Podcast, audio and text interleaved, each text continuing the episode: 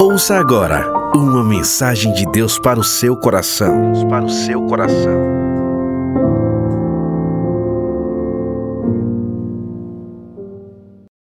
Graça e paz. Sábado passado nós iniciamos uma série de mensagens chamada Antídoto. É, e aí, sábado passado a gente falou sobre o amor. O que é o amor, o que o amor faz, qual é a duração do amor. Então, se você não veio sábado passado, você pode acessar o YouTube e assistir a ministração. Você pode acessar também o link, o link não, o aplicativo da IBK, que tem nas plataformas aí no, disponíveis para iOS e Android também, nos apps. Tá? E aí, o legal é que ontem, a gente, geralmente, dia de sexta-feira, a gente tem um programa, né? A Coinonia, programa Coinonia de terça a sexta-feira, das 18 às 19 horas. E aí, às sextas-feiras, geralmente, quase sempre, é o bate-papo IBK com a juventude. E aí, numa conversa que a gente teve numa quinta, a farmacêutica aqui falando sobre a farmacologia, o conceito de remédio. Ela falando: olha, o amor é um remédio também porque ele alivia dores, ele diminui os sintomas, ele traz a cura. Eu disse, então tá tudo certo. Eu vou chamar para sexta-feira a farmacêutica participar do bate-papo e aproveitar e chamar uma psicóloga top. E aí, sexta-feira estava com a gente a Elísia e a Joyce, foi bênção, quem participou lá viu, bem legal, descontraído, né? Além da fonoaudióloga de sempre, Master Blast Topástica, Sheila Belo estava com a gente, não podia deixar de estar né? E hoje a gente vai falar sobre o perdão, né? Quase que era sobre graça, perdão, e o perdão é a graça de Deus, favor imerecido. Ele nos amou primeiro, ele morreu na cruz do Calvário para trazer justiça, uma justiça que nós não merecíamos por conta do pecado, mas ele se fez justiça e não deixa de ser a graça do Senhor. E aí eu queria que vocês abrissem as Bíblias de vocês, os smartphones, enfim, não sei se com a fumaça se com a escuridão dá para enxergar. Mas vocês abram aí Mateus capítulo 18 e a gente vai ler a partir do verso 21. Tá? E você vai dando glória, aleluia, louvado seja o nome do Senhor. Bom demais estar nessa casa de oração. Nesse período de pandemia eu tenho percebido a falta de algumas pessoas e me alegro muito quando encontro com essas pessoas no culto da juventude Fico feliz que algumas superaram o Covid e passaram super bem. Outras superaram algumas perdas, né, mas está aqui conosco. Fico muito, muito feliz mesmo. Né, por mais que tenha máscara, mas a gente percebe, né? Quando falta alguém, a gente olha assim, Ei, não veio, né? Que bom, glória a Deus. Eu vou ler com vocês, tá? A partir do verso 21, Mateus 18, a partir do 21. E a gente vai discorrer sobre esse texto. Então Pedro aproximou-se de Jesus e perguntou: Senhor, quantas vezes deverei perdoar o meu irmão quando ele pecar contra mim? Até sete vezes? E Jesus respondeu: Eu digo a você, não até sete, mas setenta vezes sete. Por isso, o reino dos céus é como um rei que desejava acertar contas com seus servos. E aí eu lembrei do cultura do reino, né, que a gente viu falar mais uma cultura aí para o reino dos céus. O perdão, tá? Fiquem ligados. Além do remédio, a cultura do céu. Então, se quer ir para o céu, já aprenda agora a cultura que é como o reino dos céus. Continuando 24 aqui, perdoe aí, tá? É, quando começou a acertar, foi trazido à sua presença um que lhe devia uma enorme quantidade de prata. Como não tinha condições de pagar, o Senhor ordenou que ele, sua mulher e seus filhos e tudo que lhe possuía fossem vendido para pagar a dívida. O servo prostrou-se diante dele e lhe implorou: Tem paciência comigo, e eu te pagarei tudo. O senhor daquele servo teve compaixão dele e cancelou a dívida e o deixou ir. Mas, quando aquele servo saiu, encontrou um dos seus conservos que lhe devia cem denários agarrou e começou a sufocá-lo, dizendo: Pague-me o que me deve. Então o seu conservo caiu de joelhos e implorou-lhe: tenha paciência comigo e eu pagarei a você. Mas ele não quis. Antes saiu e mandou lançá-lo na prisão, até que pagasse a dívida. Quando os, os outros servos, companheiros dele, viram o que havia acontecido, ficaram muito tristes e foram contar ao seu senhor tudo o que havia acontecido. Então o senhor chamou o servo e disse: Servo mau, cancelei toda a sua dívida porque você me implorou. Você não devia ter tido misericórdia do seu conservo, como eu tive com você? Irado, o seu senhor entregou-os aos torturadores até que pagasse tudo o que devia. Assim também fará meu Pai celestial, misericórdia, Senhor, a vocês, se cada um de vocês não perdoar de coração o seu irmão. Respira aí. Amém. Dá um amém forte aí, crente, vai. Vira para a pessoa que está do seu lado e fala assim: meu irmão, tem que perdoar. Vira para o outro lado aí. Eita, teve gente que olhou para a esposa agora, falou: tem que perdoar, viu? É, e nesse contexto aqui, né, de perdão, eu queria perguntar a você: existe limite para o perdão? Qual é o limite do perdão? Né, se você for ver naquele contexto é, que, que o apóstolo estava perguntando a Jesus, se eram sete, porque os rabis daquela época consideravam que eram três vezes só. Três perdão, acabou-se. E aí, o apóstolo de Jesus, cheio de si, falando: Não, é sete, então, né? Vou dar mais um pouquinho, porque eu ando com Jesus, eu vou dar sete. E aí vem Jesus falando: Não, não é sete só, não, é setenta vezes sete. Né? Setenta vezes sete ao dia. E aí, como é que você vai anotar quem faz mal para você 70 vezes 7 ao dia? E aí eu, Sara falando do, dos filhos, né? Como não comparar o amor de Deus quando a gente tem filho? Quem não tem ainda, ore, porque filho é bênção. E aí, eu pensando, né? Meu Deus do céu. Lá em casa, Kíria, de 11, Caleb de 7, vai fazer 8, Caleb de 6. E quantas vezes a gente não chama a atenção do nosso filho? Não faz isso. Espera come direito, escova os dentes, lava a mão, vai tomar banho direito. E quantas vezes a criança vai e não faz de novo tudo o que não era para fazer?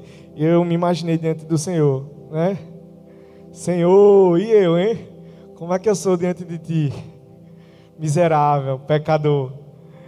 E aí, é, em Mateus capítulo 5, verso 23 e 24: Portanto, se você estiver apresentando as suas ofertas diante do altar e ali se lembrar de que seu irmão tem algo contra você, deixe a sua oferta ali, diante do altar, e vá primeiro reconciliar-se com seu irmão, e depois volte e apresente a sua oferta ao Senhor.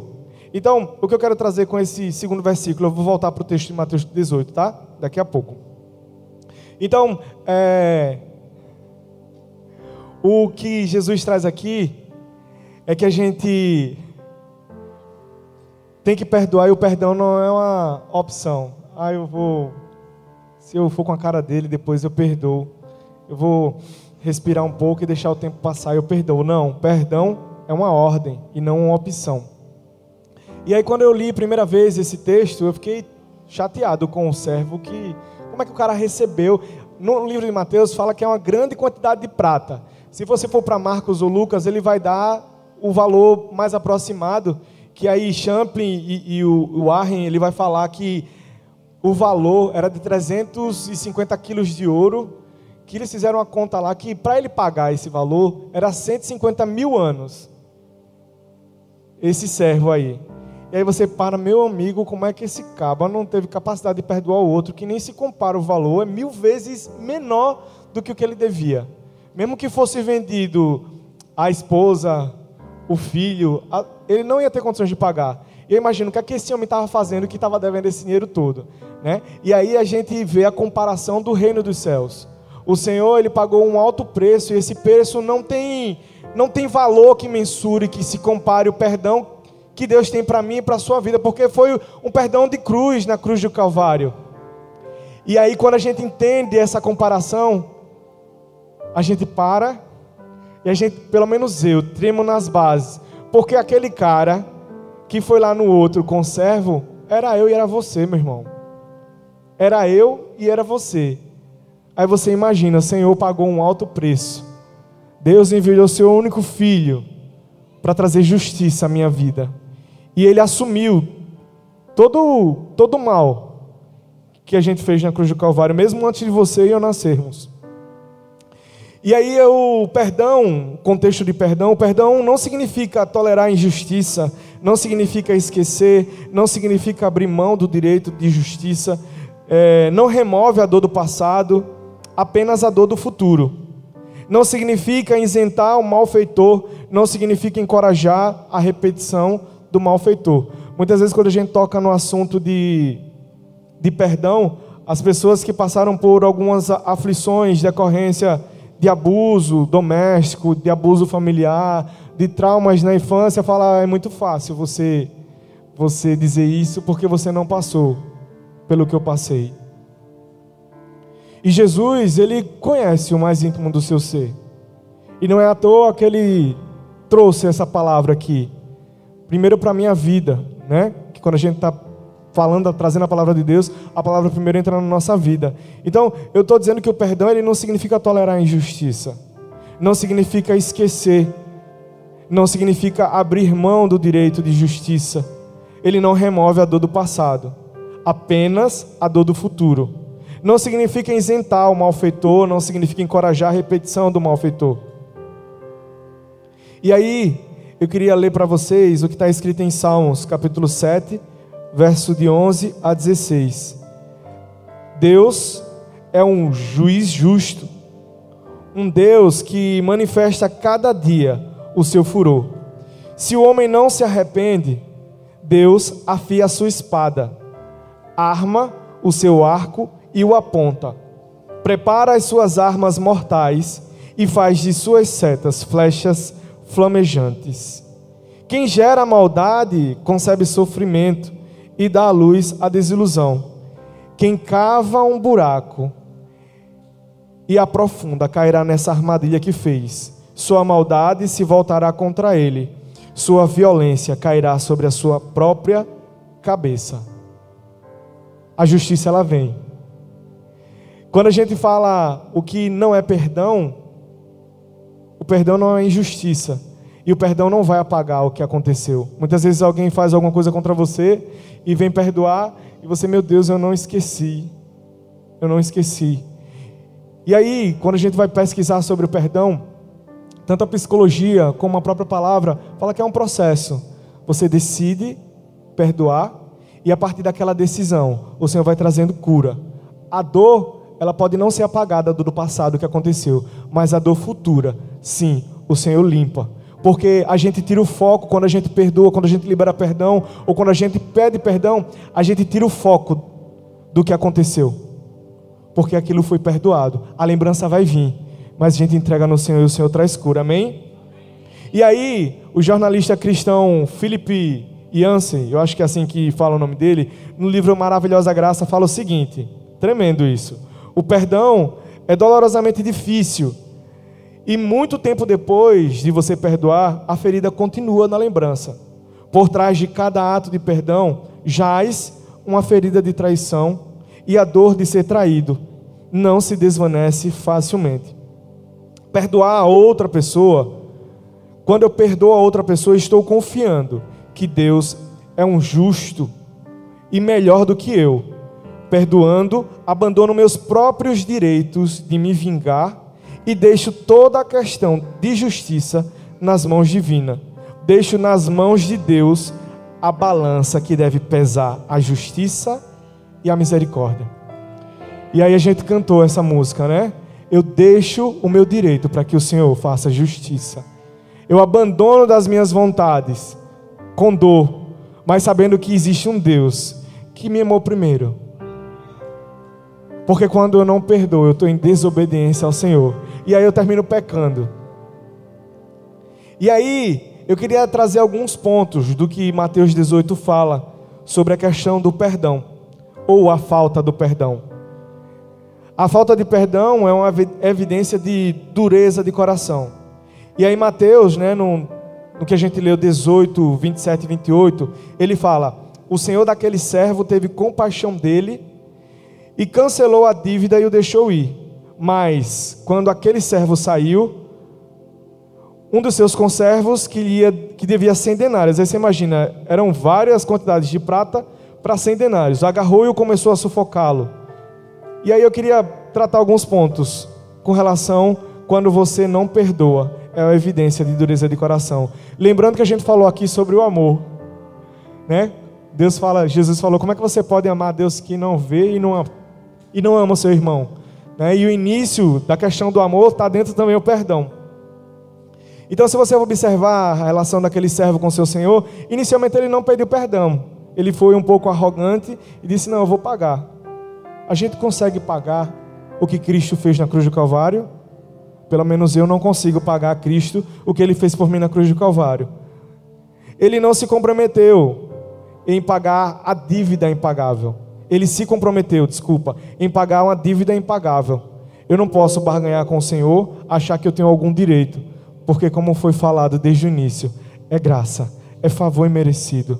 Então, meu irmão, quando você perceber que você errou, que você vai errar, se humilhe diante do Senhor.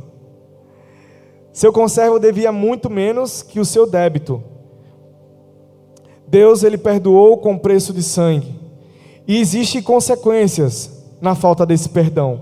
Aí você imagina, o Senhor perdoou o servo, mas o servo não perdoou. E aí, quando nós não perdoamos, existe uma consequência, não só para quem não perdoa, como para quem não é perdoado. Então, quais são as consequências?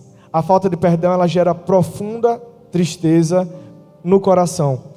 Então, em Provérbios 15, 13, fala o seguinte: o coração alegre aformoseia o rosto, mas pela dor, o coração do espírito, o coração, pela dor do coração, o espírito se abate. Provérbios 15, 13. E aí você, não sei se você já teve contato, pelo menos eu já tive contato e tenho às vezes contato, com algumas pessoas que guardam mágoas, que guardam rancor. Né? E você percebe o semblante da pessoa, um semblante meio estranho. Né? Às vezes eu olho assim, o Senhor, tem misericórdia. Ou até no local de trabalho, para quem está fazendo cursinho, faculdade, né? tem uma pessoa meio tóxica dentro do contexto ali. Você, Jesus, que pessoa difícil de se trabalhar. Ou não, até você mesmo. Você pode estar dizendo, ah, rapaz, mas todo mundo no meu trabalho me persegue. Né? E quando a gente começa a pensar nesse contexto, que a falta de perdão, ele gera profunda tristeza. A gente tem que se perceber como eu tenho sido no meu contexto familiar, como eu tenho sido no meu contexto de trabalho, no meu contexto de estudos. Será que eu tenho sido alegre, tenho transparecido a alegria de Cristo? Ou eu sou uma pessoa triste, amargurada, que todo mundo me persegue. Eu venho para a igreja, ei, teu irmão me olhou diferente. Eu entrei, a Líria olhou assim de lado para mim. Eu acho que ela estava falando mal de mim. Né? A gente tem que tomar cuidado com as setas, os dados inflamados do inimigo, para que a gente não, não caia nessa cilada. Que o nosso coração ele possa estar limpo de toda e qualquer ação do homem ou do inimigo. Então, cuidado. Cuidado quando você decidir não liberar perdão para o seu irmão, porque vai ser evidente no seu rosto a tristeza. Outro ponto é a falta de perdão aprisiona tanto o ofensor quanto o ofendido. E aí eu trago Mateus 18:34. Irado, o seu senhor entregou aos torturadores até que pagassem tudo o que devia não sei vocês, mas já aconteceu algumas vezes comigo de eu ter feito algo de errado, era para ter pedido perdão e não perdi, não pedi. E aí aquela aquela lembrança começa a atormentar você. Você fez isso. E aí quando você vai se ajoelhar para orar, eita, mas você fez isso. Quando você levanta o braço para adorar, eita, mas você fez isso. Então quando eu não me disponho a perdoar ou pedir perdão, vão vir sempre esses torturadores para estar tá acusando, para estar tá dizendo: olha, sua oração não vai ser recebida, não. Então, a falta de perdão, ela também adoece o corpo. A falta de perdão, ela seca os ossos. É, Davi, em Salmo, Salmo 51, eu acho que é Salmo 51, ele fala: Enquanto me calei, os meus ossos se secaram. Enquanto ele não confessou o pecado, a falta, a dívida, ele adoeceu. E aí eu quero contar um testemunho que eu, eu Geu e o Júnior tinha ido para um curso de capelania. E aí uma das pessoas falando que ia fazer algumas visitas, era uma, era uma mulher, e ela falando que foi visitar uma senhora. E a senhora com dor no corpo, não saía da cama, não se alimentava direito. E fez vários exames e nada. Dizendo, não, é fibromialgia, né? Porque não aparece, não tem exame que, que detecte a fibromialgia. E aí Deus usou essa mulher que estava fazendo a visita, ela contando, Deus revelou para mim que a questão dela era a falta de perdão. E eu comecei a orar por ela, a mulher dizia. E parou e perguntou: tem alguma pessoa que você não não se dá bem, que você está com tristeza? Deus está me mostrando alguma pessoa que você tem tristeza profunda. E a mulher caiu no desespero e começou a chorar. E aquela mulher começou a trazer a palavra do Senhor e falando que ela precisava liberar cura ou liberar perdão. Naquele mesmo momento, a mulher não perdeu tempo, pegou o telefone e foi ligar para um irmão, o próprio irmão, irmão de sangue, que, que há anos não conversava. E ela disse que esperou aquele momento, ficou ali mediando a situação, e a mulher só pranteava no, no telefone. Enfim, foi feita a reconciliação. A mulher falou: Olha, coisa de Deus, coisa de Deus, instantaneamente. Aquela mulher se levantou, já estava com fome, ela mal desligou o telefone e já estava com fome, pediu para comer. E ela falou: algo diferente aconteceu, porque as dores passaram. Né? E aí você imagina a palavra sendo trazida para nosso contexto. Enquanto você se cala, os seus ossos se secam. Enquanto você se cala, enquanto você não libera a dor, você adoece. Você adoece espiritualmente porque você perde a comunhão com Deus. Porque Deus fala que se você não perdoa o seu irmão, como é que pode amar Deus? E você traz doença para a alma, porque sua mente fica aprisionada. E aí, próxima rádio, eu vou pedir ajuda de novo da nossa psicóloga aí, da nossa farmacêutica, para estar tá tratando mais sobre esse assunto. Então, a falta de, de, de perdão, como eu falei, aprisiona o ofensor quanto o ofendido. Outro ponto é que a falta de perdão, ela fecha a porta para a misericórdia de Deus. Em Mateus capítulo 6, 12, fala o seguinte: Quem não perdoa, não recebe o perdão.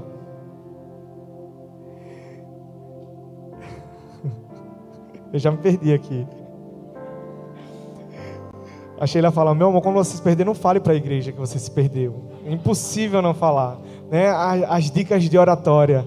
Né? O bom orador, ele se concentra, enfim, ela dá várias técnicas. Mas uma hora, né, eu acho que é comum, meu, é normal se eu não me perder. Né? Já pensou um dia eu cantar aqui e acertar todas as letras? o Ministério do Louvor vai achar que tem alguma coisa errada, que é um, que é um plágio aqui, não é uma dublê. Enfim. Então está escrito o seguinte, em Mateus 6, 12, eu vou ler agora de verdade. e perdoa as nossas dívidas, assim como nós perdoamos aos nossos devedores. E aí foi a oração que Jesus ensinou. Como eu posso pedir a Deus, Senhor, perdoa minhas dívidas, assim como eu, eu se eu não perdoo, não tem como a minha oração e a sua oração ser respondida. E aí, meu irmão, você que vai casar, que está namorando, tome cuidado na sua vida, porque o lugar difícil, né, para tomar cuidado para não aborrecer lá, para ter que liberar o perdão. E uma coisa que eu tenho aprendido nesses santos anos, já esqueci, me perdoe. Perdoe. São 12 ou 13? De casado. 12 anos. E aí Deus me deu uma mulher sábia. A mulher sábia edifica a casa. Então, homens, procure uma mulher sábia. Procure saber se ela lê a Bíblia, se ela ora. Eu tinha orado por uma mulher que fosse cantora, né, de multidões E aí Deus me deu essa varoa. Ele superabunda, né? As nossas expectativas. Essa mulher santa. E aí, é, às vezes, a gente machuca muito quem a gente está perto, né? Quem está convivendo no dia a dia. É um cuidado que nós temos que ter. De quando a gente machucar, imediatamente, a gente não esperar. A gente ir lá e verbalizar o perdão. Muitas vezes o que ela queria não era nem um abraço, queria só que eu verbalizasse. Né? E aí um cuidado para os maridos, homens, não se sintam acanhados em verbalizar o perdão. Né? Por mais que ela não acredite, né? porque se você ficar calado, ela vai ficar com raiva, e se você falar, ela fica com raiva também. Mas verbalize, porque aí você fica livre diante de Deus. então tomem cuidado, mulheres. Perdoe os maridos, esses homens abençoados, varões valorosos. A Bíblia fala que a gente tem que tomar cuidado enquanto casado para a gente resolver as nossas dívidas, as nossas dificuldades com os nossos cônjuges, porque senão as nossas orações elas não são recebidas. Olha que coisa tremenda. Então vocês que vão casar aí, que estão casamento marcado para esse ano, né? Se orientem, comecem a treinar agora, né? O santo ali, o cabeçanto, né? O super-herói. Ah, nunca mais me esqueço. Felipe aí. Perdoe, viu ele, Thaís. Thaís é meia. Né? Peça, perdoe, Felipe. Né? Felipe trabalha muito, é um doutor, um homem manso e humilde de coração, aleluia. Eu vou continuar aqui, só para quebrar o gelo aí para vocês. Então, tomem cuidado, vocês que estão namorando, vocês que estão noivo, que estão casados, a importância do perdão no casamento, a importância do perdão no relacionamento, que quando a gente não perdoa, as nossas orações não são ouvidas. Cuidado com isso. Amém? Quem está entendendo, dá amém aí. Ô oh, glória. A falta de perdão, ela fecha a porta para a misericórdia de Deus. Então, quem não perdoa também não pode adorar. Portanto, se trouxeres a tua oferta ao altar e aí te lembrares que teu irmão tem alguma coisa contra ti, deixa ali diante do altar a tua oferta e vai reconciliar primeiro. Então, meu irmão, tome cuidado, eu quero trazer para aqui o contexto de igreja. A gente está vivendo um momento de pandemia, mas já já, em nome de Jesus, tudo isso vai passar e a gente vai conseguir ficar mais tempo junto né? Mas esse momento nos afastou demais. Então que a gente tome cuidado enquanto juventude. Amar o nosso irmão. A não dar valor para pequenas coisas, picuinhas, mas amar de verdade e a liberar o perdão. Que você seja grato a Deus por esse tão grande amor que Ele nos tem amado e que você não se apegue. Né? A Sheila estava cantando aquela música do Dentro do Trono, como era a música que eu até esqueci já. Não tenho tempo para perder com ressentimentos. Né? Porque eu sei que Ele me ama. Então não, não perca tempo, meu irmão. Se você está aqui na igreja, está triste com algum irmão, aproveite no final do culto ou durante a, a adoração que a equipe do louvor já, vai cantar, que você libere o perdão. Thales, mas a pessoa que me feriu não está mais aqui. Ou a pessoa que eu feri não está mais aqui. Então, verbalize isso diante do Senhor. Senhor, realmente eu, eu me arrependo. Senhor, eu libero o perdão. Tome cuidado que as suas orações, como eu falei, podem não ser ouvidas. E eu trago o contexto de Marcos.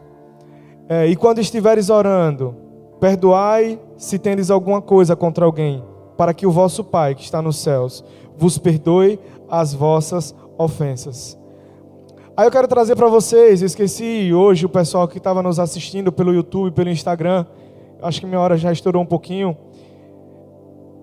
Está estourando aqui, mas estou no tempo que muitas vezes a pessoa, você pode estar sofrendo por, uma, por maus tratos dentro de casa, ou você está com um relacionamento que é abusivo, ou que você já sofreu na infância e não sabe o que fazer, e vive naquele ciclo vicioso. Existem situações que você, por conta própria, você pode não conseguir. Por mais que você libere perdão para o agressor, mas se o agressor não, não tiver entendimento desse pecado, dessa culpa, vai ser só mais um ciclo. E aí a gente tava, eu estava estudando uns vídeos do Claramente, eu esqueci o nome do psicólogo, só lembro que é Vasconcelos.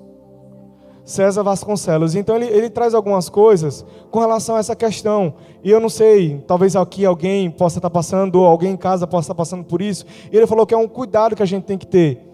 Que muitas vezes dentro do relacionamento existe um agressor e um agredido, e naquele momento de furo o agressor agride, e depois vai lá na lua de mel, né, que ele chama lua de mel. E a pessoa acha que o outro mudou enquanto verdadeiramente não mudou, é só um ciclo.